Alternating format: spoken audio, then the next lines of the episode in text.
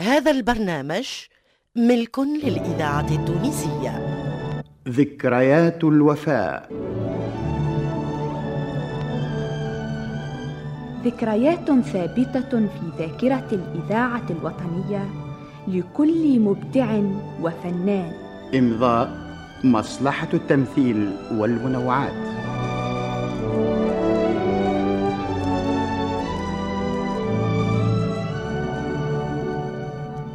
الأربعة 27 جويلية 1983 سكت صوت نجم من نجوم الفن في سماء تونس بعد سنين طويلة من العطاء والإبداع.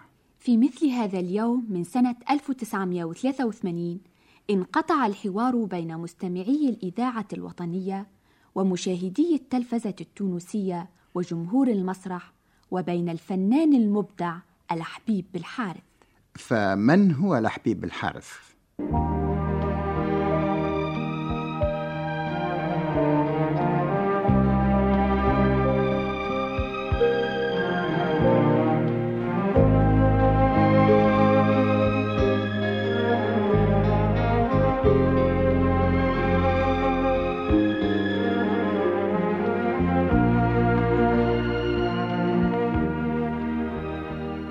المعجزة تمثيلية أعدها للإذاعة ويخرجها لحبيب بالحارث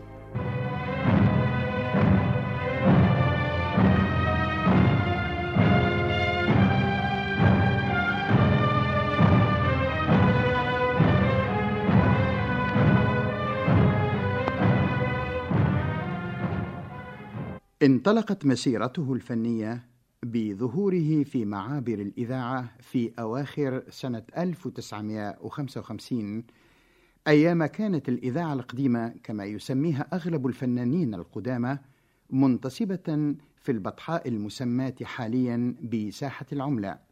كانت الإذاعة القديمة آنذاك تتركب من ثلاثة استوديوهات صغيرة ومكتبين وبيت صغير صنع من الخشب ووضع بداخله محرك. اتخذت الفرقة التمثيلية من هذا البيت مقرا لاجتماعاتها وكذلك للقيام بالتمارين على نصوص التمثيليات الإذاعية التي كانت تقدمها مباشرة. ومن خلال هذه التمثيليات استحوذ الممثل البارع الحبيب بالحارث على قلوب آلاف المستمعين. الإذاعة التونسية الذاكرة الحية. كان الحبيب الحارث بحق أحد أبطال المذياع. شد إليه مستمعي الإذاعة بصوته الدافئ وبحسن آدائه لجميع الأدوار التي كانت تسند إليه. كان فنانا مؤمنا برسالته الفنية مخلصا لواجبه عاشقا لفنه أحب رفاقه وأحبوه. وتهيج الذكريات ذكريات الرفاق. رفاق الدرب الطويل. الفنان محمد بن علي يروي الذكريات. في هاك الظرف ما كانش الإذاعة فيها صالون ولا بقعة نقعدوا فيها كان ثم سقيفة نقعدوا فيها زوز بناك نقعدوا ممثلين وموسيقيين ومحاضرين. المهم وقتها الفت انتباهنا شاب ضعيف عنده مرايات بشوش يفرح بكل حد. صحيح. كي فرقوا التمثيلية الإذاعية فيها برشا أدوار. و... ويتززاو أصحاب العقود وجماعة الكاشيات. يشوفوا واحد مسقيفة نهار من نهارات نادينا الحبيب وخذا معانا أربع جمل. ألقاهم ألقاء ممثل متمكن. الفت ليه الانتباه وصبح من جملة زملائنا. ويتذكر الفنان حسن الخلصي صديقه وزميله الحبيب بالحارث فيقول وقت اللي رجعت الفرقة وقت اللي غزرت دخلت لأول مرة لقاعة التمارين لقيت ناس ما ما عرفتهمش السابق. وجوه ربما نعرفها ونسمعها في المذياع لكن ما كنتش نعرفها إلا الحبيب. فنتذكر أني جيت قالوا لي تفضل المرحوم حمودة معالي أستاذنا وقيدوم قال لي ادخل تفضل اقعد اخترت هكا معناها صدفة ثم كرسي بحذا الحبيب قعدت بحذاه لاني سبقت سبق التعارف بيناتنا قبل.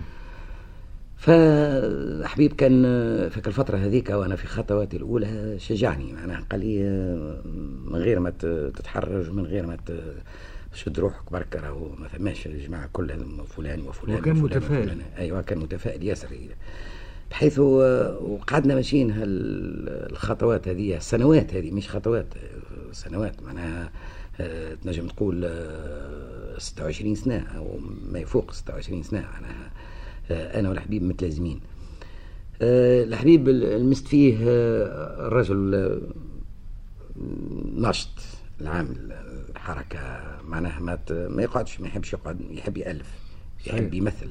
ما يركحش. يحب على المسرح. يحب يكتب يحب يعمل أي شيء معناها يلقن. في الميدان يعمل ريجيسور أي حاجة. أي حاجة كان يكره يكره الجمود. ويروي الممثل الحطاب الذيب الذكريات فيقول الحبيب كان أحلى أياماته وأحلى شباب وعديتها أنا وياه بعد العمل يعني بعد ما نخرج من العمل. وكان معنا عدة أسرار يحكيها لي ياسر. كان الحبيب الحارث يمتاز بصوت رقيق جميل. كان يغني في الحفلات الخاصة وفي أعراس أصدقائه وفي رحلات الفرقة المسرحية التي كان يعمل ضمن أفرادها. نركبوا في الكار ماشيين للصفاقس. من اللي نخرجوا من باب عليه وحنا وهو يتوكل على ربي غناية في جرة الغناية. وكان يحب غناية ومشهور بها وما يغنيها كان هي. هي كفاني قلب ما أحمل للمطرب وديع الصافي. كانت حياته المسرحية زاخرة بالعطاء. شارك في جل المسرحيات التي قدمتها فرقة نجوم الفن والمسرح الشعبي والنهوض المسرحي كان يؤلف ويمثل ويلقن ويوظب ويخرج. كان شعلة من نشاط. ذاك هو لحبيب بالحارث المسرحي الناشط. الذي لا يهمه برد الشتاء القارس ولا قيض الصيف بل كل الذي يهمه هو أن يمثل ويقدم للجمهور ويعمل ويشارك ويبدع.